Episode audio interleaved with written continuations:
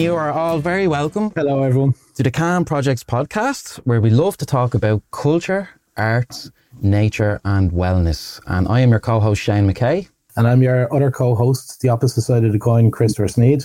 And today we're going to be talking about zero waste with a great guy, Jack O'Sullivan from Zero Waste Alliance Ireland, who you can find. um, As uh, WAI.ie. Yeah, that's zwai.ie. They've got a great website, guys. Actually, you should go and check it out. I'll just pull it up here for you. That's it there. Well, you can see that massive amount of landfill we've got. Yeah, want to that's, ask Jack that's pretty that. disgusting. Like, Yeah, it's unreal. I want to find out where that is. So, no further ado, we're going to get straight into it. But I suppose we give it a little wee intro. So, Jack is the director of Zero Waste Alliance, and that was founded That- e- 2003 or 2004. We have to double check that. Zero Waste Alliance is an Irish NGO which advocates a cradle to cradle approach the circular economy and ensuring that anything we produce or import can be repaired, reused, recycled, or composted at the end of its life. And Chris, this is a subject we're quite passionate about, isn't it? oh, yeah. I mean, we were really excited to see the new right to repair kind of movement come, coming into effect, really. Yeah. Like, It was all over the news last week with Apple and the chargers, mm-hmm. and we covered that on a live stream last Sunday. If you just want to go and check that out, Jack actually he's also got a consultancy Yeah. business called He's the owner of Environmental. What is it, Chris? Management, environmental management services. Yeah, and they're And going a long the- time. Oh, yeah. Like 44 years or so. Yeah, and he's the owner director. Yeah, there's a great quote actually from their kind of blurb. I believe addressing climate change is the greatest challenge facing humanity, and the mitigation of its effects can be resolved only by cooperation, innovation, and sharing. Yeah. So Like, well in I- tune. you want to bring Jack in there? Yeah, Jack, are you there? I am, of course, guys, and thank you for a fantastic introduction. Oh, you're very welcome, Jack. We're absolutely delighted to have you here. It's, it's great to talk to a like-minded individual. You know.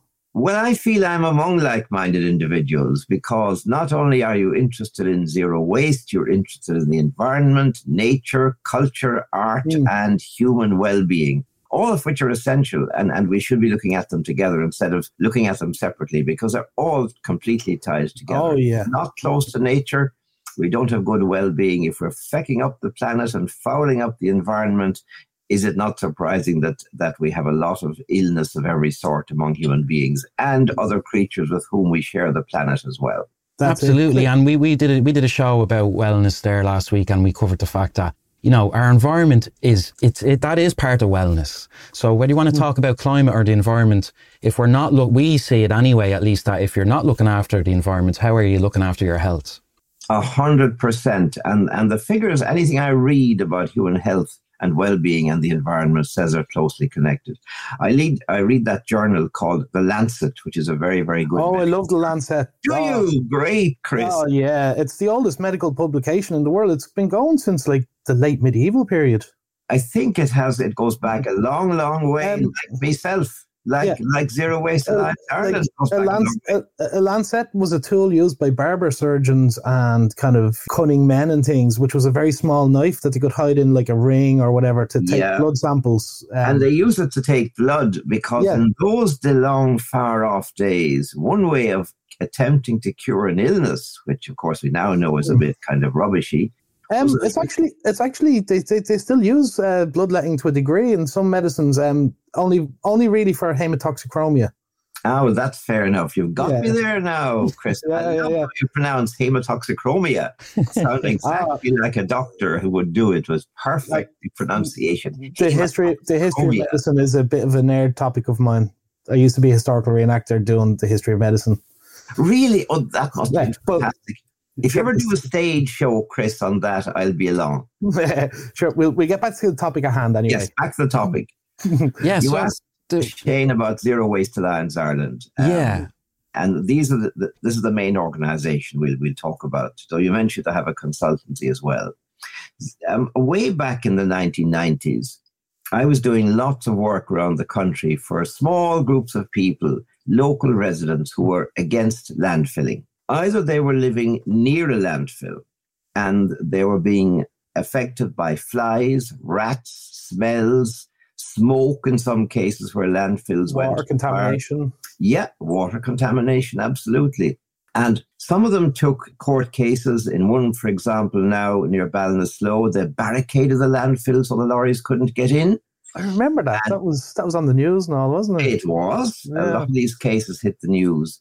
And then uh, Galway County Council took an injunction against them, so it ended up in court. And we, ha- I was part of the of the crowd working for the local people as a consultant and they had a legal team and we were in court and eventually galway county council closed the landfill down similarly in county clare in tipperary we got quite a lot of landfills closed and other people then were being oppo- opposing very strongly the idea of new landfills because of course as old ones closed new ones had to be opened or so they thought mm. that was the idea at the time just uh, use it and dump it yeah. And again, there were quite a number of court cases, some of which we won and some of which we lost. But in 1999, a number of those groups came together in the Hodson Bay Hotel near Athlone. And we formed a kind of an alliance. I gave a paper on landfilling. The rest were kind of people I knew or people who knew people I knew. And out of that, by about 2003, Zero Waste Alliance Ireland was formed because I had said, and other people had said as well, what we really need to do is just have zero waste. I remember saying, there's no waste in a forest. Yeah, Everything. Uh, that's it, Jack. Exactly. Like yeah, in, in, nature doesn't waste stuff. Yeah, it's, it's, the circular economy. If we knew about it at the time, mm. that was where the term cradle to cradle came in, because a couple of American authors had said we're not interested in the cradle to grave approach, which mm. is making mm. sure we extract stuff, deal with it, and then bury it. But the cradle to cradle, meaning it gets into a kind of a circle. It gets fed back in at the beginning. Exactly. So anything that we produce, which is, uh, say, made of metal or plastic, it goes back into the technical, the technical circle. We can mm. reuse it, melt it down, turn it into something else. Anything that is biological goes back into the ground, it's composted, hmm. it's made into, um, it's, it could be digested as well too, anaerobically yeah. or composted. We, we, have been talking about that quite a lot ourselves, actually. Great. That's one of my uh, great yeah. as composting mm. and, and uh, so on. So that's how it all started. And then it went on for a long time with only a few people. And in 20, late 2019 and 2020, we, we decided we really have to do something about it. And we did two things which are very important to raise Zero Waste Alliance Ireland a little bit further up the scale. We started employing someone. We have a lovely girl now called Orla. Orla. Yeah, I've spoken with Orla. She's lovely, actually. Yeah. She's great. Yeah. super. And um, we now have moved from being about four or five members up to about, I think, 16 or 17. And we are looking for new members. Yeah. So, any of your listeners who are very interested and would like to join up, do get in touch with Orla Coutan through the Zero Waste Alliance Ireland website. Now, yeah. that landfill, by the way, you saw is not in Ireland. Mm but it's very similar to landfills we had years ago. Right. I've seen and explored on behalf of work I was doing landfills in Kaliningrad, in Russia, and in Lithuania. At that time, they were bad, like the Irish ones. Mm-hmm. Well, what do we do now, you might ask? Well, you could say it's an improvement. On the other hand, there's I don't think it's that of an improvement. We have a few landfills left now in Ireland, very, very few. The EPA keeps a fairly tight control over them, but we shouldn't have any, except maybe for some very old legacy stuff you can do nothing with. Mm. So, where does most of our waste go? The answer is we burn it. Mm. Recycling, huh? That's meant to be a, a derisory, you know what I mean? Oh, yeah, yeah it goes into the big incinerator in Dublin. It goes into the incinerator in County Meath, which is next to a cement plant. It also goes into cement plants. Mm. Cement plants are absolute, absolutely like, low paper yeah, you, plastic.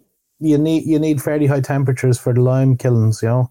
That's absolutely right, Chris. Fourteen hundred degrees yeah. centigrade, and when we um, mix that lime and the other shale stone shale together, and we make what they call clinker out of it.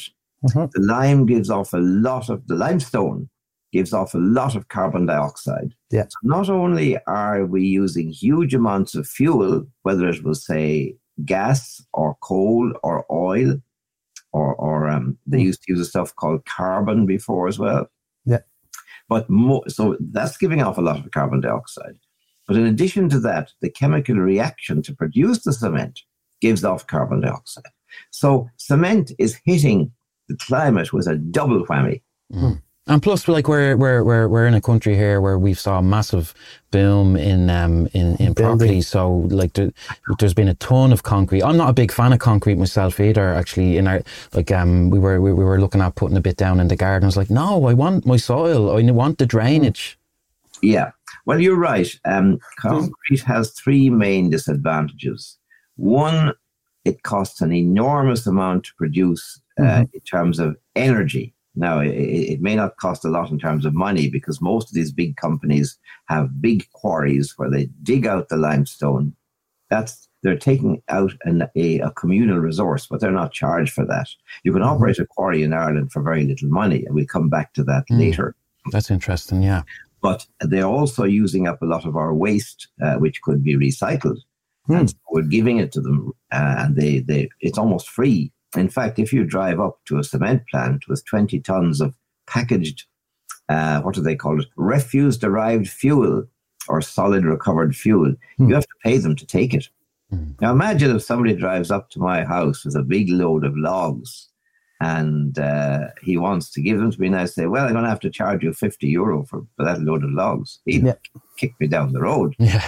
He'd be charging me 100 euro or 200 euro for a big lorry load, for a trailer load of logs.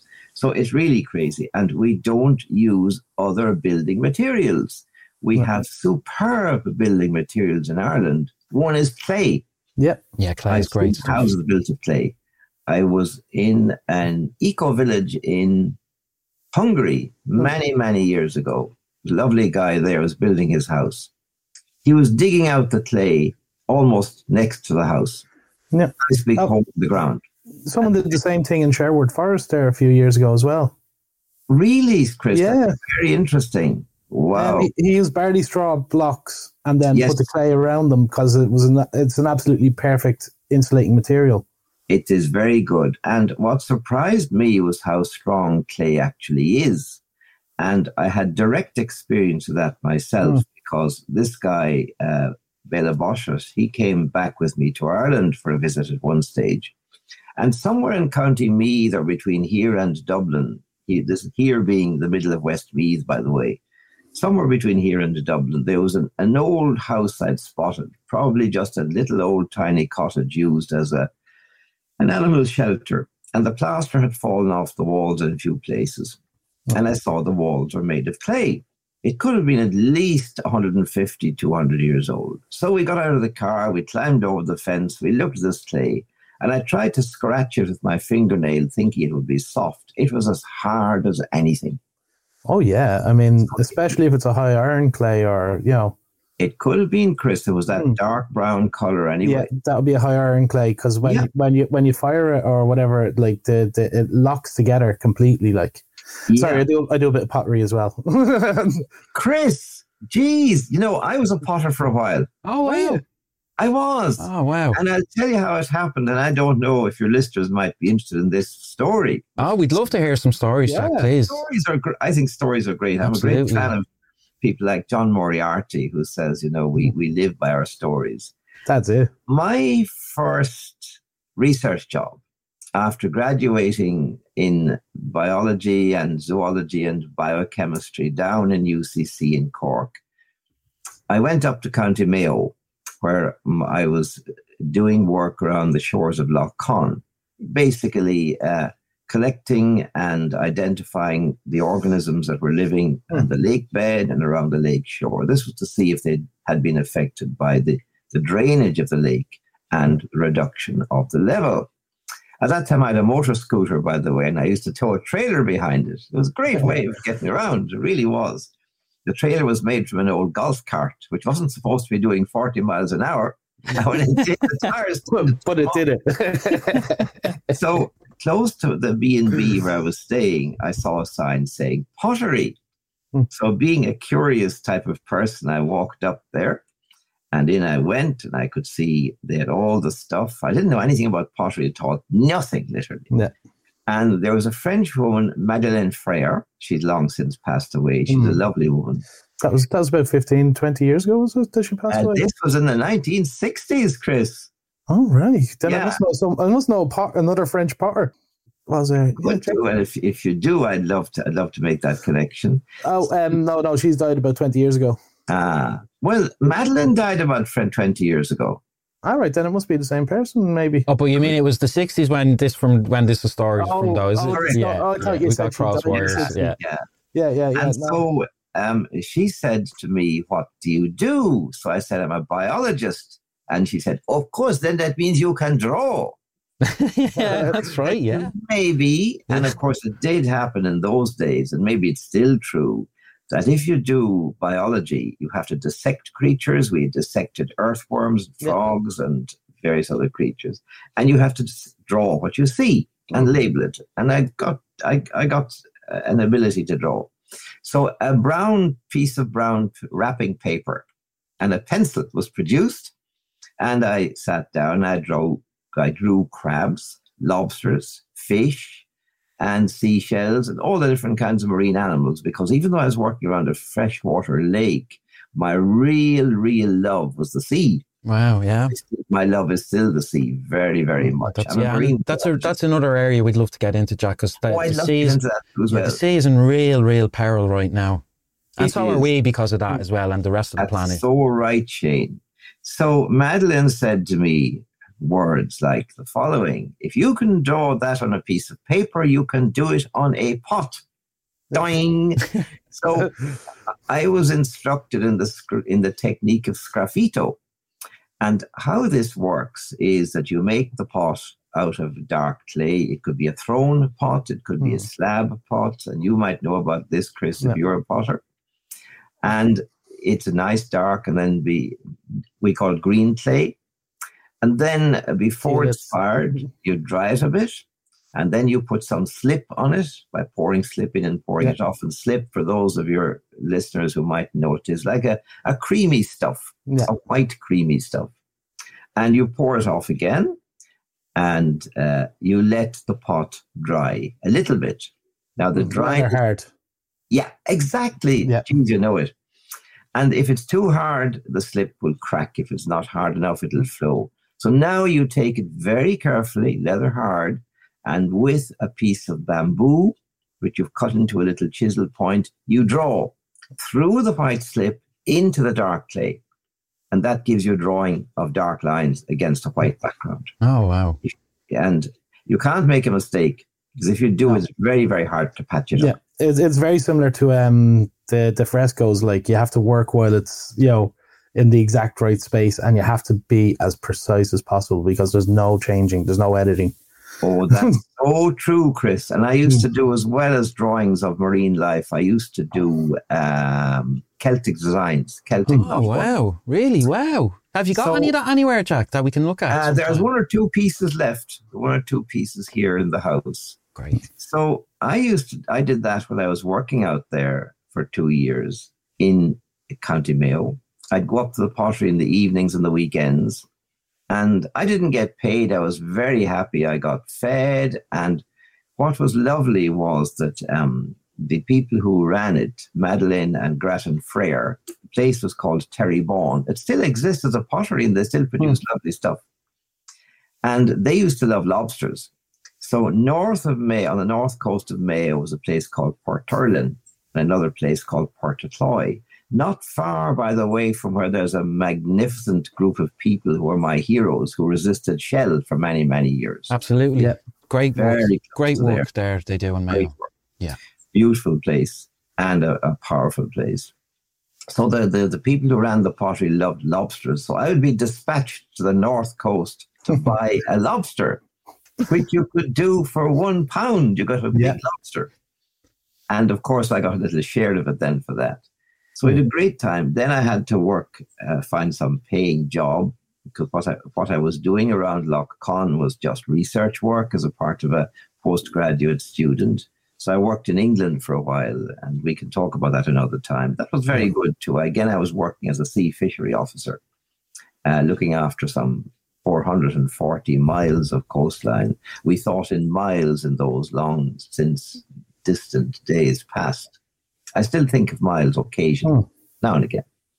So that was the pottery. Where were we before we got onto that sidetrack? We were talking about the incinerator and um, The use of Cement clay, yeah. Clay versus cement, I think, is how we Oh, got onto that's that. where it came from. Yeah. And Yeah. you know, I once was in County Leitrim because I had friends there who had moved and set up the um, place at Rossinver, an eco village. Yeah. And uh, that became the North Leitrim Vegetable Growers. Hmm. And they had a lot of pushback on that as well, though, um, from from uh, the building regulators and everything. They were crawling all over them. I know our building regulators really, you know, there's some good uh, Hmm. in it, and we can talk about the building regs in a while because Zero Waste Alliance Ireland is in a battle with the building Hmm. regulators at the moment Hmm. because we want certain, we believe certain things should be Yeah. open, uh, 'Cause- should be allowed.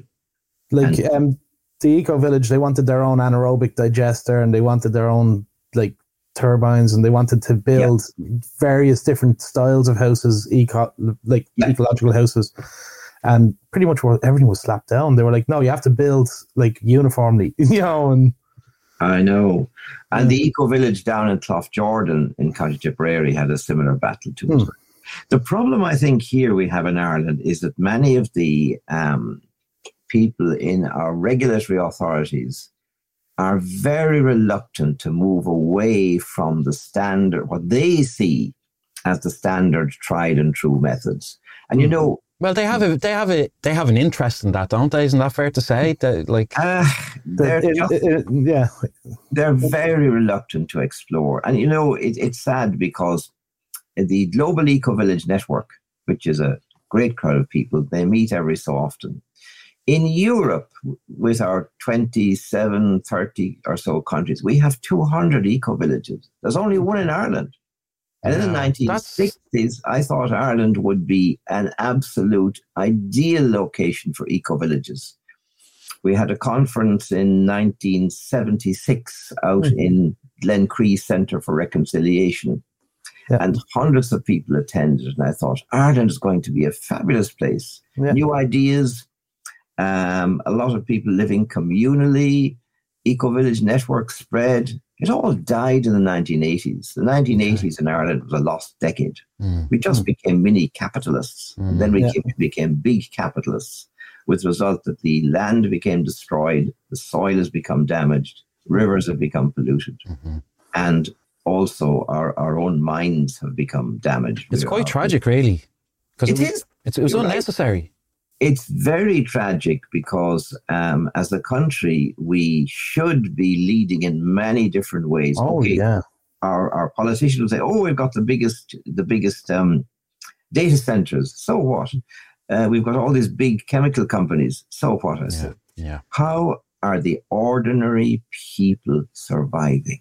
To me, I look at the country. I, I look at the poets, the artists, the writers, and the ordinary Sean and Mary citizen. How are they doing? Not the millionaires. Yeah. Any country can have them, and they can have uh, three quarter, ninety nine percent of the country in Mhm. poverty.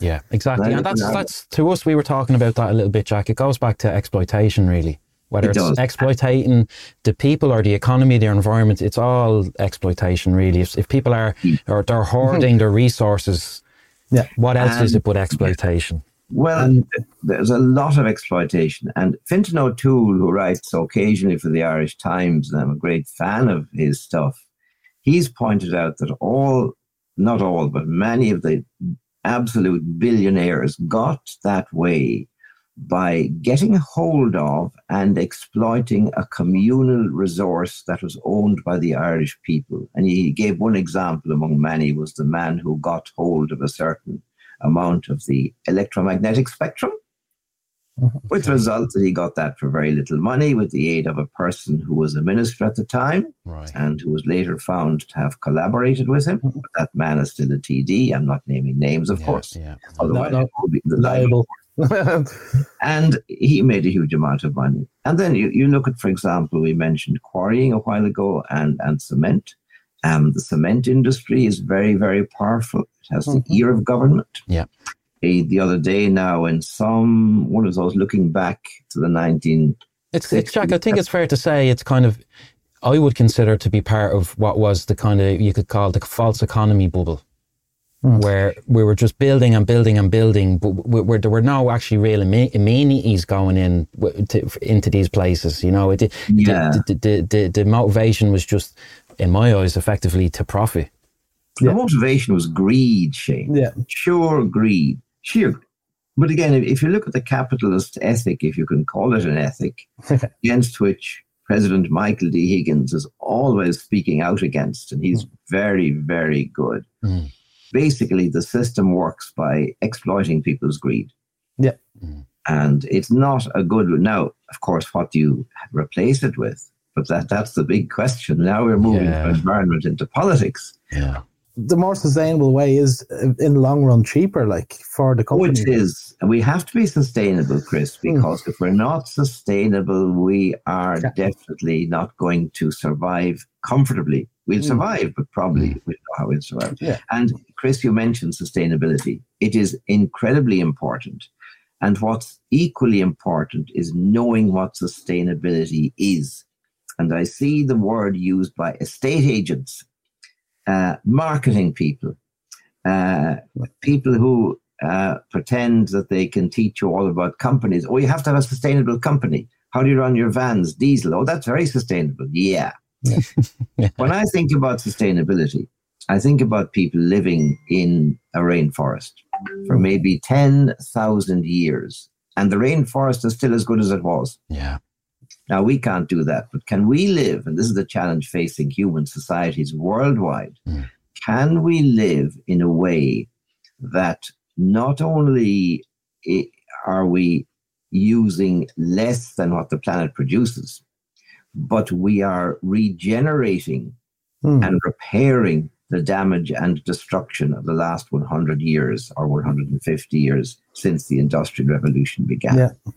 Yeah. Only that, in that that's a very exciting topic to me, actually. Like, the, and coming from the, I, I, think I saw you like this issue of innovation and technology. That it is very exciting when you see what's happening on that uh, in there. It's just for me, it's a, it's it's a little bit of a pity that it's taken this long for it to get real mm. traction. That's the problem, Shane. It's taking an awful long time. I remember reading back, uh, reading the 19, in 7, 1972, the Limits to Growth study, mm. which is a fabulous study where the uh, people who are doing it, uh, Donella Meadows, Jürgen Randers, and based on the work by the American professor Jay Forrester on global modeling, mm. were showing that we cannot continue the path we're going on now, a lot of people said, oh, that's just doom and gloom. No, it's not. It's basically saying, if you do this, this will happen. It's realistic. It's very realistic. And practical. Now, it so happened that it didn't take into account, to the extent which it should, the uh, effect of climate change. And so it's the, the model is actually worse now, it's more difficult. But what we have to do, according to that model, is cut back hugely on industrial production. Now, that was 1972. Yeah. They redid the model in 1992 and they re, re, re, refined it again in 2002. And each time the model showed we were traveling further and faster towards global collapse of ecosystems, of economies. And you can see that beginning to happen as well. Yeah, there's an energy crisis. Like we're right on the cusp of an energy crisis. There's an energy crisis. There's a materials crisis. There's a lot of, and of course, there's a climate change, and the climate change is a crisis. Well, do you know, Jack? We, we like we, we I've hit on it. There's a point to do with that. I've been starting to tune in that you know, to call it climate change to me is like, it's a little bit misleading because like climates do change. What's really happening mm. is it's climate impact. We're having an impact on the environment. It's environmental impact, really. To call it climate yeah. change is like, it's like, well, are we going to call it like climate inevi- inevitability? Like change is inevitable as well. So it's a very, to me, misleading kind the, of term. The only constant is change. Yeah. It is. That's right, Chris. Well, Shane and Chris, the, the word I use a lot is climate chaos. That's Yeah, that's that yeah, sounds that, that's pretty cha- accurate. The climate is changing, but it's changing in a way that's chaotic. And the important point, which I think Hmm. some of the climate deniers latch on to or, or will ignore, is the speed of change. You can look back Hmm. 50, 60 uh, million years, you can look back several hundred million years. There are times when the Earth was warmer, there were times the Earth was cooler. But those changes might have taken, say, a million or uh, two million or a million years to happen. We're causing that degree of change to happen in probably 50 or 100 years.